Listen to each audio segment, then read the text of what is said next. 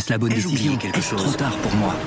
Prenez vos décisions d'investissement avec le soutien de Clarity AI. Gérez votre portefeuille tout en lui assurant une croissance durable grâce à l'association d'une IA puissante et d'une grande expérience de l'industrie. Notre technologie augmente l'efficacité des processus réglementaires, y compris ceux liés à l'article 29 de la loi énergie-climat. Réduisez les risques et atteignez vos objectifs de durabilité en vous basant sur des faits vérifiés et des méthodologies transparentes. Clarity AI, la technologie au service des décisions humaines. Rendez-vous sur clarity.ai et passez à l'action dès aujourd'hui.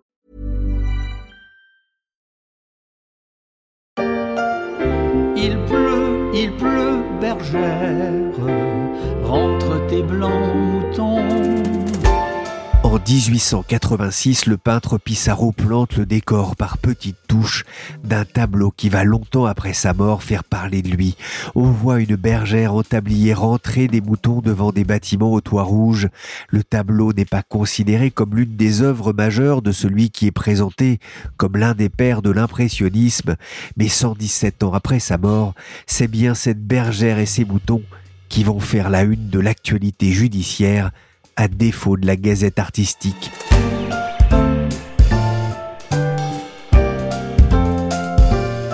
Je suis Pierrick Fay, vous écoutez La Story, le podcast d'actualité des échos, et on va s'intéresser à la bataille pour la restitution d'un tableau volé par les nazis.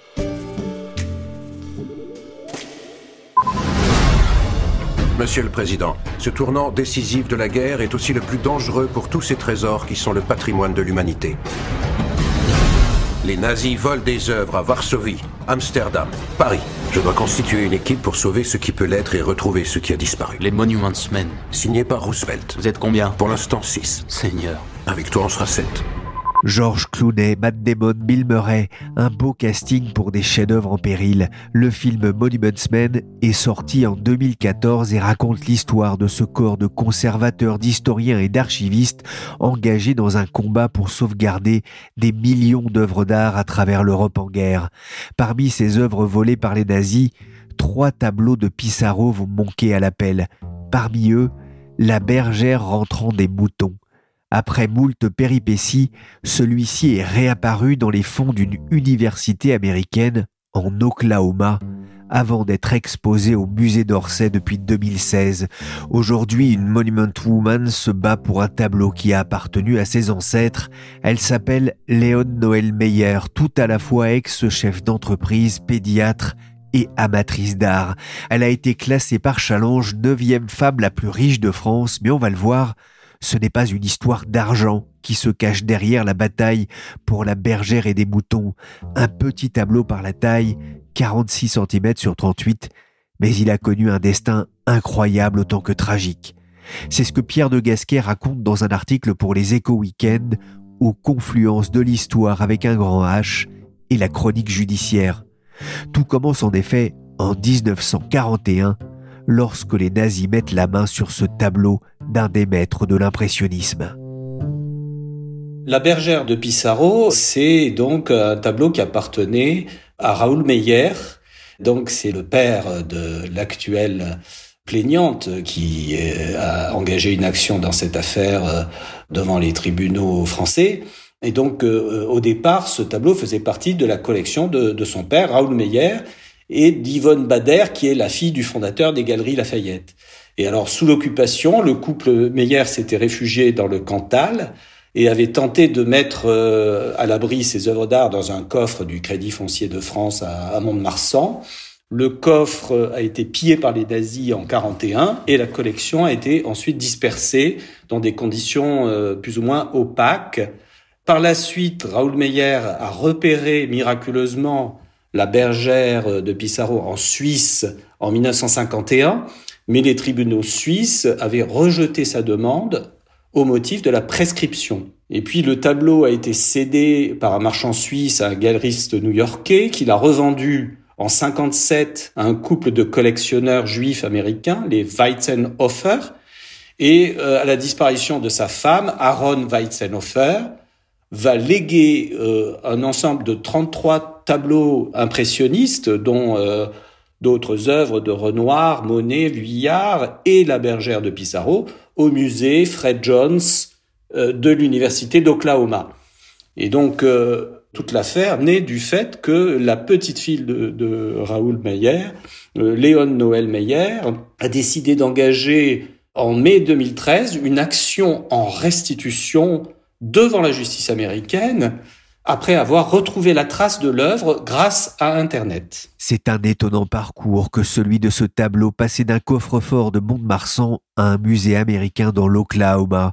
Voilà qui n'aurait pas déplu sans doute à son créateur Pissarro, artiste qu'on qualifierait aujourd'hui d'engagé. Engagé, on pourrait même dire enragé, malgré sa réputation injuste de peintre un peu mièvre. En fait, c'est un très grand peintre. Il est athée, rationaliste et anarchiste. On sait qu'il a souvent tiré la diable, le diable par la queue de son vivant, même s'il a connu une reconnaissance tardive.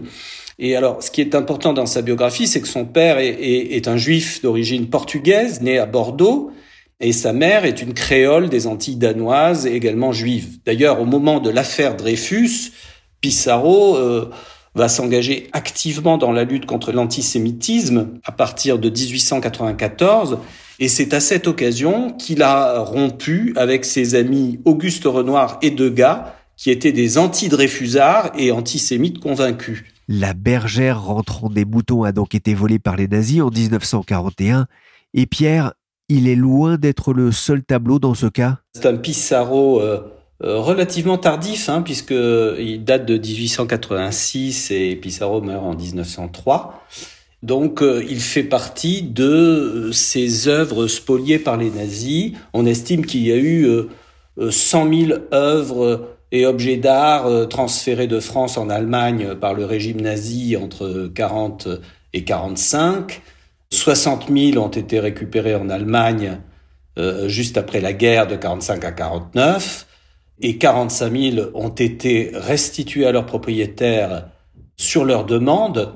Et puis il reste euh, bon bah, ces 13 000 biens non réclamés qui ont été vendus par les domaines, et puis quelques 2150 œuvres qui ont été sélectionnées pour leur qualité par une commission et confiées à la garde des musées nationaux. La bergère est aujourd'hui exposée au musée d'Orsay, dans la salle 32, à côté d'autres œuvres de Pissarro, comme La femme au fichu vert ou l'église de Knock. Mais il est prévu qu'il reparte aux États-Unis l'an prochain, on y reviendra, car son avenir se décide en ce moment. Le 8 décembre, la justice française devra en effet décider si elle met ou pas le tableau sous séquestre, à la demande de Léon Meyer descendante du collectionneur spolié. Pourquoi Léon Meyer euh, tient tant à ce tableau Paradoxalement, ce n'est pas du tout pour le, récupérer pour sa jouissance personnelle. En fait, elle veut pouvoir le donner pleinement au musée d'Orsay, qu'elle aime beaucoup pour des raisons euh, historiques et affectives.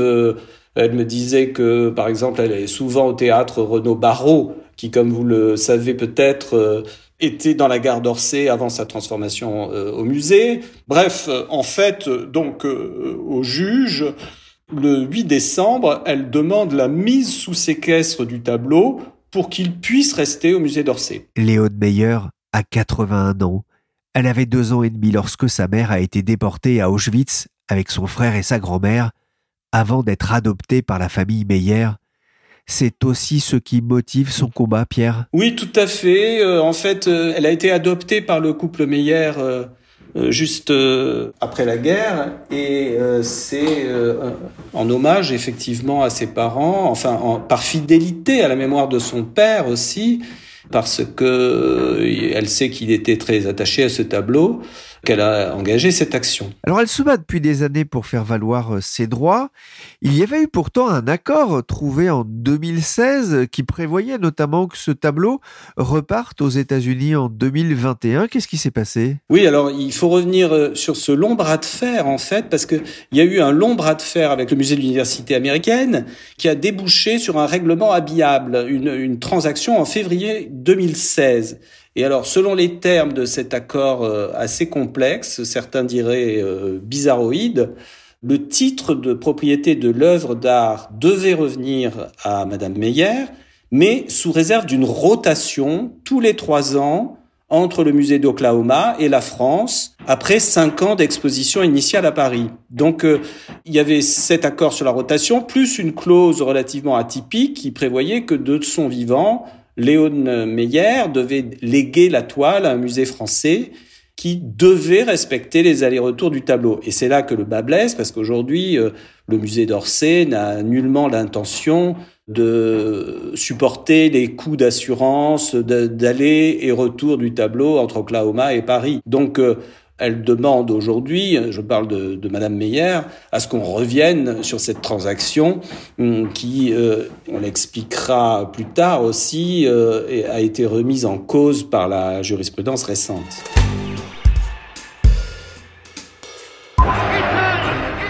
des plus grands pilleurs de l'histoire. Mais le propriétaire, très souvent même, il était déporté dans des camps par les nazis eux-mêmes.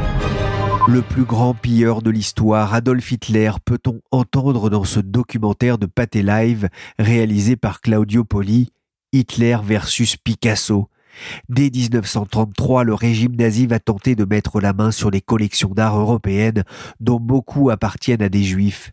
Hermann Göring se serait ainsi constitué une collection de plus de 1300 peintures et de 50 sculptures. L'Allemagne était devenue la caverne d'Ali Baba, mais avec beaucoup plus de 40 voleurs tout ce joli monde paiera. Pierre de Gasquet en parlait tout à l'heure. Une grande partie a été retrouvée après la guerre, mais il reste encore de nombreuses œuvres qui n'ont pas retrouvé leur propriétaire légitime. On comprend pourquoi la décision de la justice française le 8 décembre est très attendue, pas seulement par la famille Meyer, car derrière se pose la question des œuvres qui attendent encore une restitution. Ça, c'est une spécificité française, en fait, c'est que il y a donc euh, environ 2000 œuvres d'art qui ont été rapatriées d'Allemagne et qui sont donc potentiellement spoliées et qui, au début des années 50, ont été déposées dans les musées nationaux sous euh, le sigle MNR. Alors, c'est pas très connu, mais ce sigle, ça veut dire Musées nationaux restitution. Ça veut dire que ces œuvres sont déposées dans les musées et qu'elles doivent être restituées à leurs propriétaires. Et dans un livre assez récent d'ailleurs qui vient de paraître euh, chez Stock, qui s'appelle La collection disparue, Pauline Baird euh, a levé le voile un petit peu sur cette gestion de cette réserve un peu mystérieuse et sorte de limbe des musées nationaux où l'on retrouve quand même des œuvres majeures. Hein. Il y a des Courbet ou Renoir, euh, et elle raconte très bien euh, comment elle a obtenu en 2017, après un long combat, la restitution d'un dessin de Tiepolo. On a une estimation du nombre de familles qui ont été euh, dépossédées de leurs biens durant l'occupation? Non, pas vraiment. On n'a pas vraiment d'estimation du nombre des familles, mais on a un relevé des œuvres spoliées ou potentiellement spoliées qui figurent sur un site internet qui s'appelle le site Rose Vallant du nom de la résistante euh, française qui avait elle-même recherché après la guerre euh, les œuvres pillées par les nazis. Et euh, ce site est géré par le ministère de la Culture. Vous pouvez y aller. Le site Rose Vallant, V-A-2-L-A-N-D, vous tapez sur Google. Ce site permet d'accéder au catalogue de ces œuvres conservées dans les musées nationaux ou mises en dépôt dans les, des musées en région dans l'attente de, leur restitution. Alors on parle effectivement hein, de, tableaux euh, qui sont sous le label Musées nationaux restitution. Derrière, on voit bien l'idée de restitution.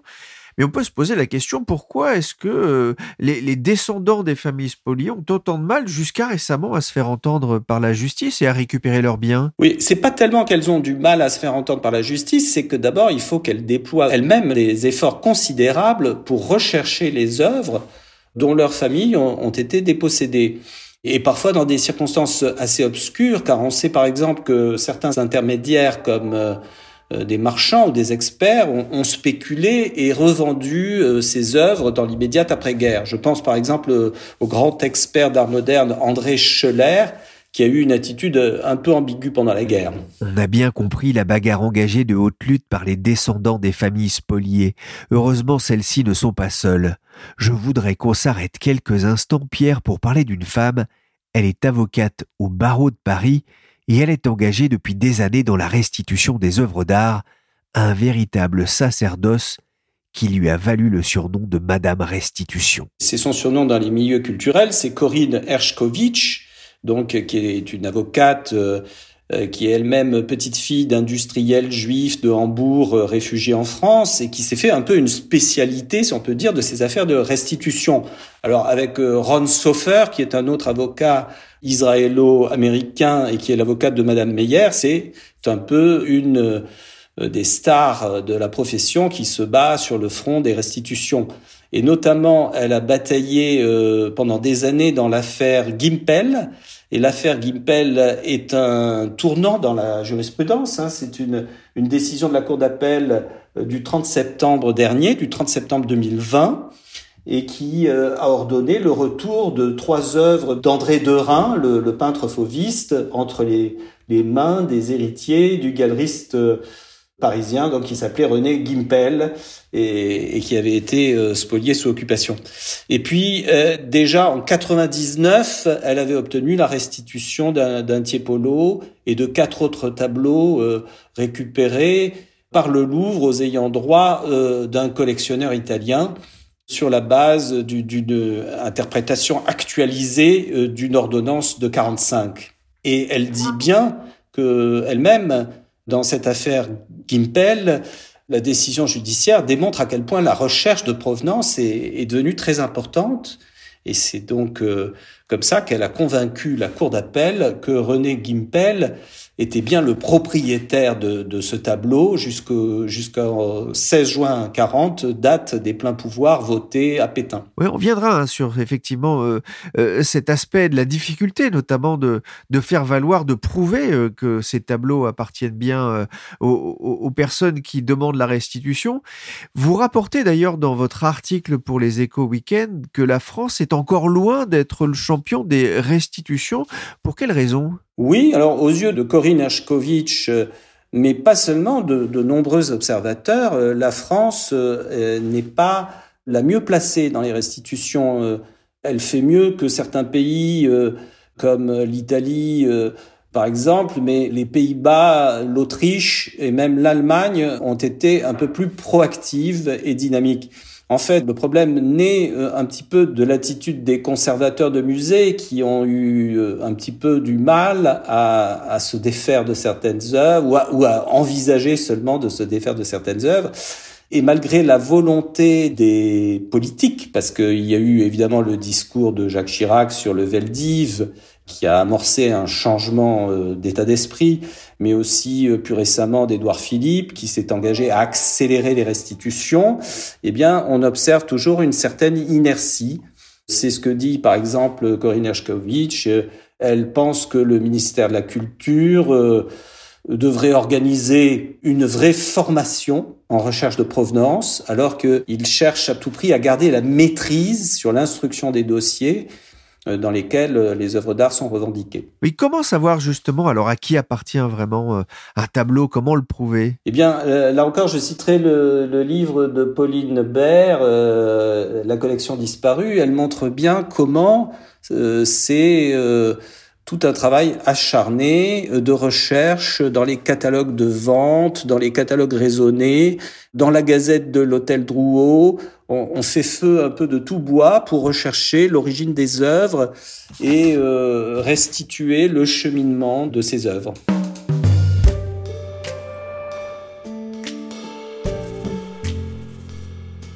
Un immeuble chic à Munich. Personne n'avait le droit d'entrer dans l'appartement du fils du collectionneur. À 80 ans, l'homme vivait seul, les rideaux tirés.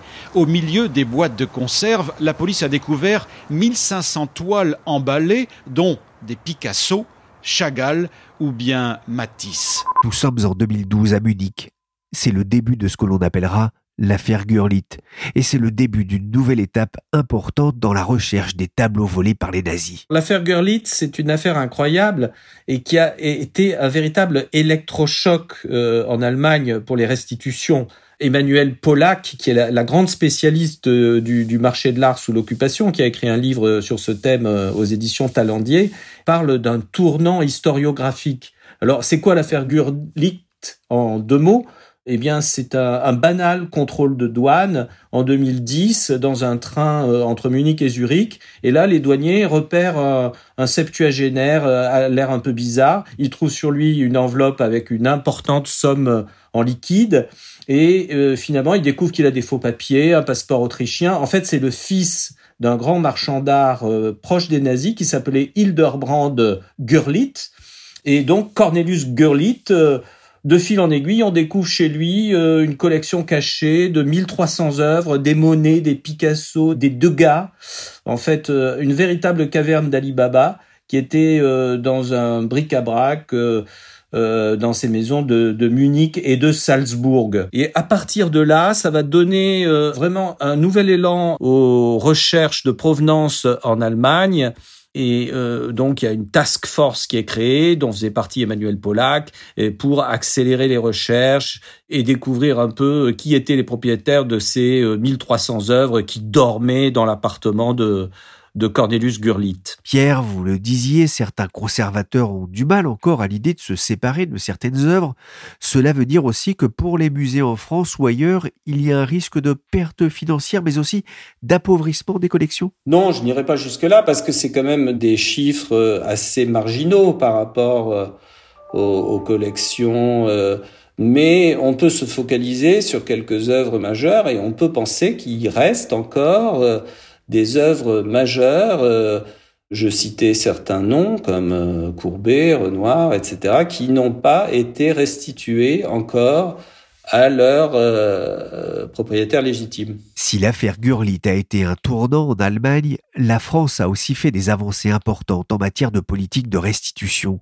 Il y a eu notamment, il y a quelques mois, des décisions de justice particulièrement importante. Il y a deux décisions importantes. C'est cette décision dont je parlais à l'instant euh, du 30 septembre 2020 euh, dans l'affaire euh, Gimpel et donc les deux reins qui ont été restitués à, à, ses héritiers. Et puis une autre décision le 1er juillet 2020 de la Cour de cassation qui a validé définitivement la restitution d'un autre Pissarro qui s'appelle la cueillette des pois aux descendants d'un collectionneur qui s'appelle Simon Bauer. Et là, c'est très important parce que cette décision de la Cour de cassation montre bien qu'il n'y a pas de prescription pour les propriétaires euh, de, de ces œuvres spoliées et qu'il n'y a pas de limitation dans le temps à la différence euh, de ce qui se produit dans d'autres pays, je citais la Suisse ou les États-Unis où il y a une jurisprudence plus restrictive, la justice française estime qu'il n'y a pas de limitation. Et c'est bien sur l'effet positif de cette double décision que comptent jouer euh, les avocats de Madame Meyer euh, pour obtenir D'abord, la remise en cause de cette transaction boiteuse et la possibilité pour Madame Meyer euh, de recouvrer la propriété pleine et entière de l'œuvre. Les juges doivent donc trancher lundi 8 décembre et dire s'ils suivent la requête de Léon Meyer, alors que les avocats de la Fondation américaine demandent, eux, le respect de l'accord signé en 2016 avec l'héritière des Meyer. Pierre, si le juge français accepte la mise sous séquestre du tableau, que se passera-t-il ensuite? Eh bien, ce qui va se passer, c'est que euh, le tableau va rester à Orsay, puisque les avocats ont demandé euh, la mise sous séquestre à Orsay, au musée d'Orsay. Après, il faudra attendre la décision sur le fond à partir du 19 janvier 2021 pour décider euh, si Madame Meyer devient la propriétaire de plein droit de ce tableau. Alors là, la décision sur le fond peut prendre quelques jours ou quelques semaines et il peut y avoir un appel du musée américain d'Oklahoma. Mais dans tous les cas, la volonté de Madame Meyer est de faire don de ce tableau au musée d'Orsay et si elle y est autorisée, euh, le musée sera naturellement très content d'hériter gratuitement de ce Pissarro. Pierre, une dernière question. Quel est l'état d'esprit aujourd'hui du, musée euh, de l'Oklahoma? Si j'ai bien compris, parfois les Américains ont, ont, du mal à comprendre euh, cette volonté assez farouche des descendants de, personnes spoliées en France Oui, tout à fait. C'est ce que pense en tout cas Madame Meyer et ses avocats. Elle dit les Américains n'ont pas vécu comme les Européens cette période de la même manière. Euh, disons qu'ils n'ont pas eu euh, le même ressenti et donc euh, ils ont tendance à avoir une attitude un peu différente sur ces questions de restitution. C'est pour ça que la décision Meyer-Pissarro sera très intéressante pour voir un peu quelle jurisprudence s'impose.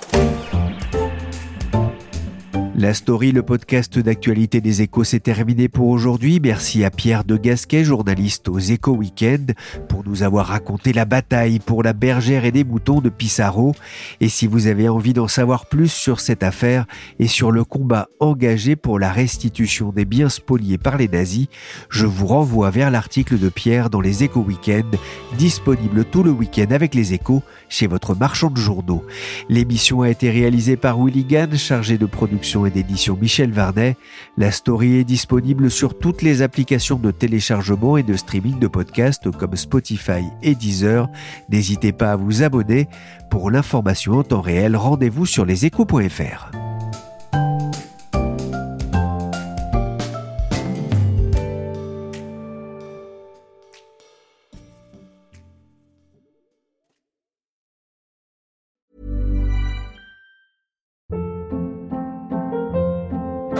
Hold up. What was that? Boring. No flavor. That was as bad as those leftovers you ate all week. Kiki Palmer here, and it's time to say hello to something fresh and guilt-free. Hello Fresh. Jazz up dinner with pecan-crusted chicken or garlic butter shrimp scampi. Now that's music to my mouth. Hello Fresh. Let's get this dinner party started. Discover all the delicious possibilities at hellofresh.com.